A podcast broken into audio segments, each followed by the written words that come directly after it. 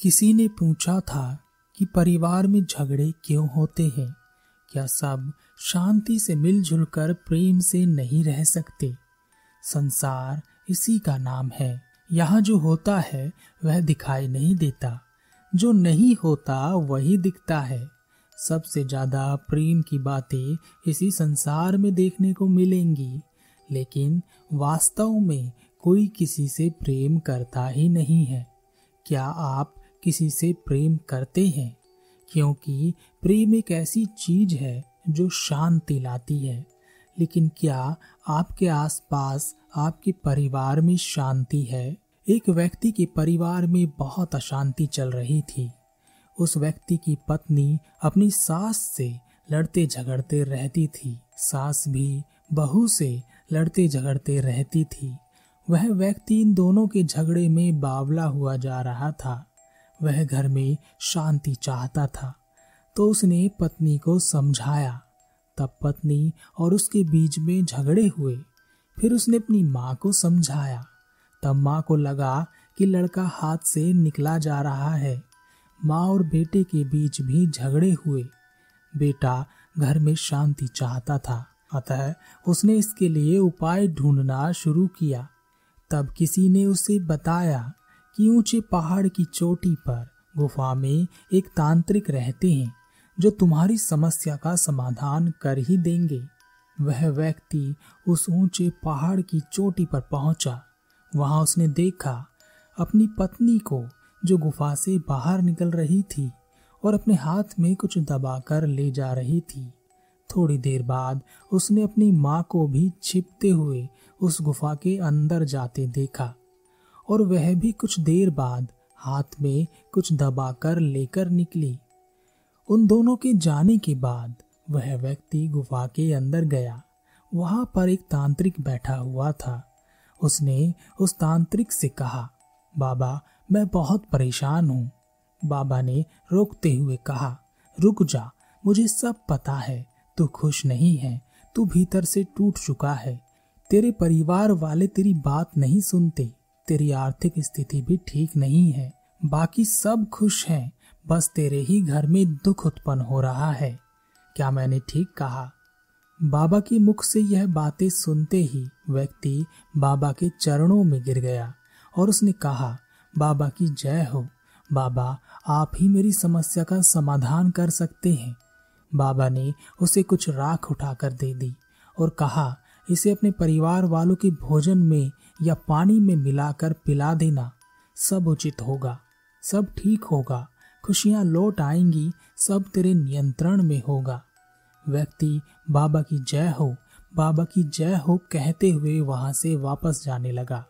तभी बाबा ने कहा, कुछ पाने के लिए कुछ त्याग करना पड़ता है।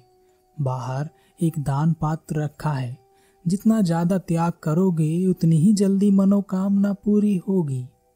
व्यक्ति ने कहा, बाबा मैं समझ गया।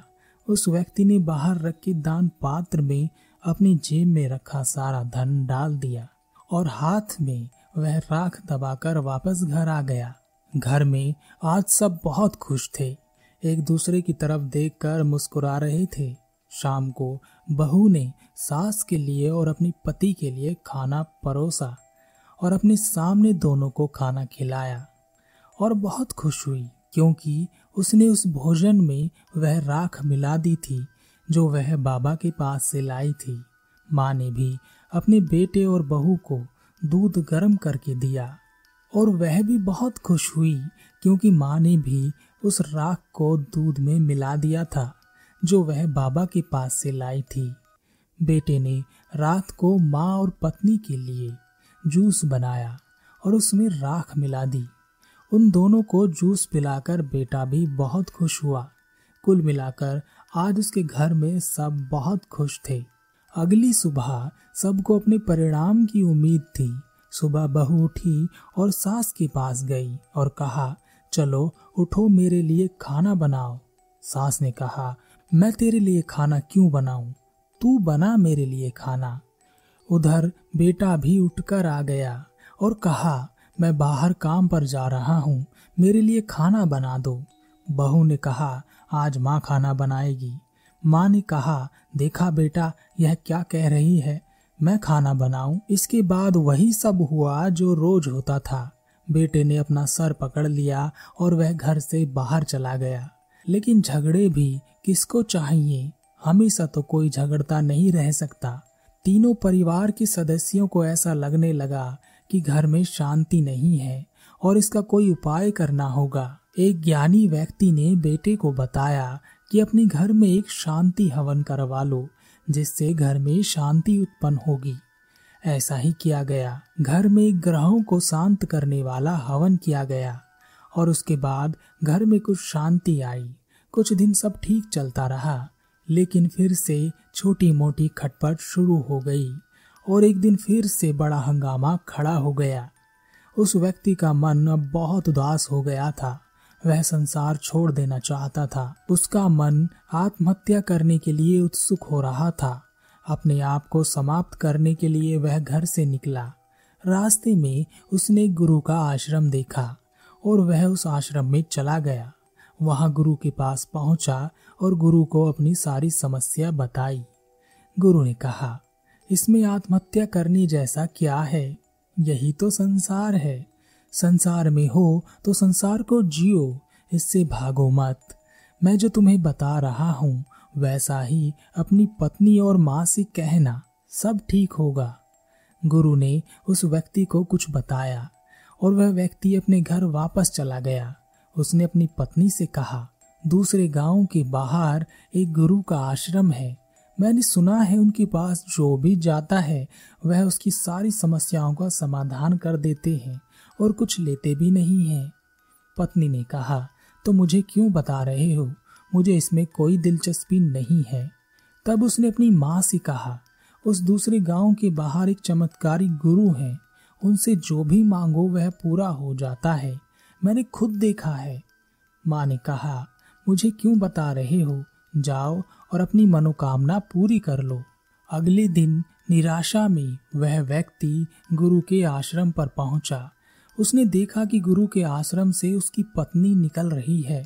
थोड़ी देर बाद उसने देखा कि उसकी माँ भी गुरु के आश्रम में आई है और कुछ देर बाद उसकी माँ भी गुरु के आश्रम से बाहर निकली। पत्नी और माँ के जाने के बाद उस व्यक्ति ने आश्रम में प्रवेश किया और गुरु से कहा, गुरुदेव कल तो दोनों मना कर रही थी, पर आज अपने आप ही आ गई। गुरु ने कहा, लालच सबको खींचता है और ऐसा लालच जो चमत्कार से जुड़ा हो उससे तो व्यक्ति खींचा चला आता है। अब जाओ और देखो तुम्हारे घर में सब ठीक होगा। कभी कुछ छोटे मोटे झगड़े हों तब किसी का पक्ष मत लेना। वह अपने घर पहुंचा और अगली सुबह का इंतजार करने लगा। अगली सुबह उसने देखा कि उसकी पत्नी सुबह उठकर खाना बना रही है।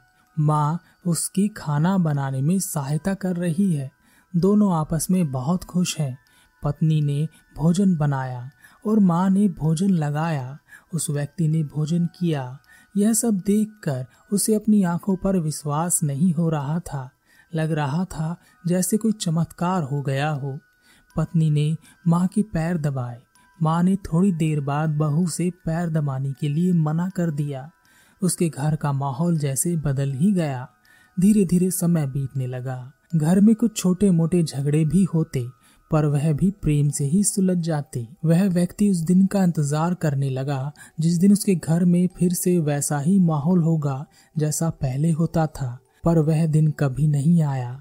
एक वर्ष बीत गया। इस बीच परिवार में कई मुसीबतें आईं, पर परिवार के तीनों सदस्यों ने मिलकर उसे सुलझा लिया। तीनों एक दूसरे की हिम्मत बन गई। एक वर्ष बीत गया था और वह व्यक्ति उन गुरु के पास पहुंचा और कहा, गुरुदेव एक वर्ष पहले मैं आपके पास आया था, तब आपने मेरी पत्नी और माँ से कुछ कहा था। कुछ नहीं पता कि आपने उनसे क्या कहा था, पर तब से आज तक वह दोनों माँ बेटी की तरह रहती हैं। लड़ती झगड़ती भी हैं, पर एक दूसरे का ख्याल भी रखती हैं। आपने उनसे क्या कहा था? गुरु ने कहा, संसार का नियम है कि यहाँ कोई प्यार नहीं करता, प्रेम नहीं करता। प्रेम के नाम पर सब कुछ करते हैं, लेकिन प्रेम ही नहीं होता।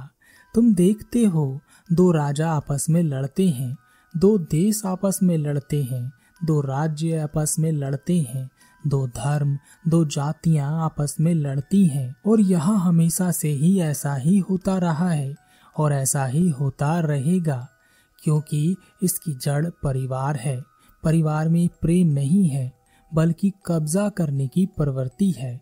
हम एक दूसरे पर कब्जा कर लेना चाहते हैं, हम एक दूसरे को जीत लेना चाहते हैं, हम अधिकार जमा लेना चाहते हैं, हम सामने वाले को खुला नहीं छोड़ना चाहते, स्वतंत्र नहीं करना चाहते। एक युद्ध जो विश्व के स्तर पर चलता है, दो राजाओं के बीच चलता है, वही युद्ध परिवार के दो सदस्यों के बीच भी चलता रहता है। और यही बचपन से हम सीखते हैं। राजनीति की शुरुआत परिवार से ही हो जाती है। व्यक्ति ने कहा, गुरुदेव मैं आपकी बात समझ गया हूँ, आप सही कहते हैं, पर आपने मेरी पत्नी और माँ से ऐसा क्या कहा कि वह सुधर गई? गुरु ने मुस्कुराते हुए कहा, मैंने तुम्हारी पत्नी से कहा था कि अगर तुम अपनी सास और अपने पति को एक वर्ष तक खुश रखोगी, उनकी सेवा करोगी, तो तुम्हारी सास और तुम्हारा पति तुम्हारे कब्जे में आ जाएगा। यही बात मैंने तुम्हारी माँ से भी कही थी कि अगर वह अपनी बहू और बेटे का ध्यान रखेगी, उन्हें खुश रखेगी, तो बहू और उनका बेटा उसके कब्जे में आ जाएंगे। व्यक्ति ने कहा, लेकिन गुरुवर एक वर्ष तो हो गया, इसका मतलब है कि अब फिर से वह उसी प्रकार से लड़ाई झगड़ा करेंगी। गुरु ने कहा, डरो नहीं, ऐसा नहीं होगा। इस एक साल में उन्होंने एक दूसरे को बहुत जाना है, समझा है, उनके बीच प्रेम बढ़ा है, कब्जा करने की प्रवृत्ति कम हो गई है या हो सकता है खत्म ही हो गई हो। उन्हें एक दूसरे पर भरोसा है कि बुरे समय पर वह एक दूसरे का ख्याल रखेंगी, तो ऐसा कुछ नहीं होने वाला। उस व्यक्ति ने गुरु का धन्यवाद किया और वहाँ से चला गया। हमारे जीवन में भी ऐसा ही होता है। कब्जा करने की प्रवृत्ति हम सभी में होती है, और जिसे हम प्रेम का नाम दे देते हैं, वास्तव में वह जंजीरों के अलावा कुछ नहीं होता। इसलिए परिवार में झगड़े बढ़ते हैं। हम ना एक दूसरे को समझना चाहते हैं और ना ही जानना। हम चाहते हैं कि सामने वाला हमें समझे, हमारी बात माने। इसके उल्टे अगर हम एक दूसरे को समझना शुरू कर दें, एक दूसरे का ख्याल रखना शुरू करें और एक दूसरे की ज़रूरतों को पूरा करें, तो हमारे अंदर से कब्जा करने की प्रवृत्ति समाप्त हो जाती है। त्याग और प्रेम की प्रवृत्ति बढ़ने लगती है, जिसमें शांति होती है। तब वास्तव में परिवार परिवार होता है, क्योंकि किसी भी मुसीबत में परिवार एक साथ होता है, इकट्ठा होता है। वक्त पर जो इकट्ठा हो जाए वही परिवार होता है, और बेवक्त जो बिखर जाए वह परिवार नहीं होता, बल्कि राजनीति का अखाड़ा होता है। इसलिए अपने बच्चों को ऐसे संस्कार दीजिए कि वह प्रेम सीखें, कब्जा करने की प्रवृत्ति नहीं। उनके सामने किए गए अपने कर्मों को देखिए, क्योंकि आपके कर्मों से ही आपके बच्चे सीखते हैं।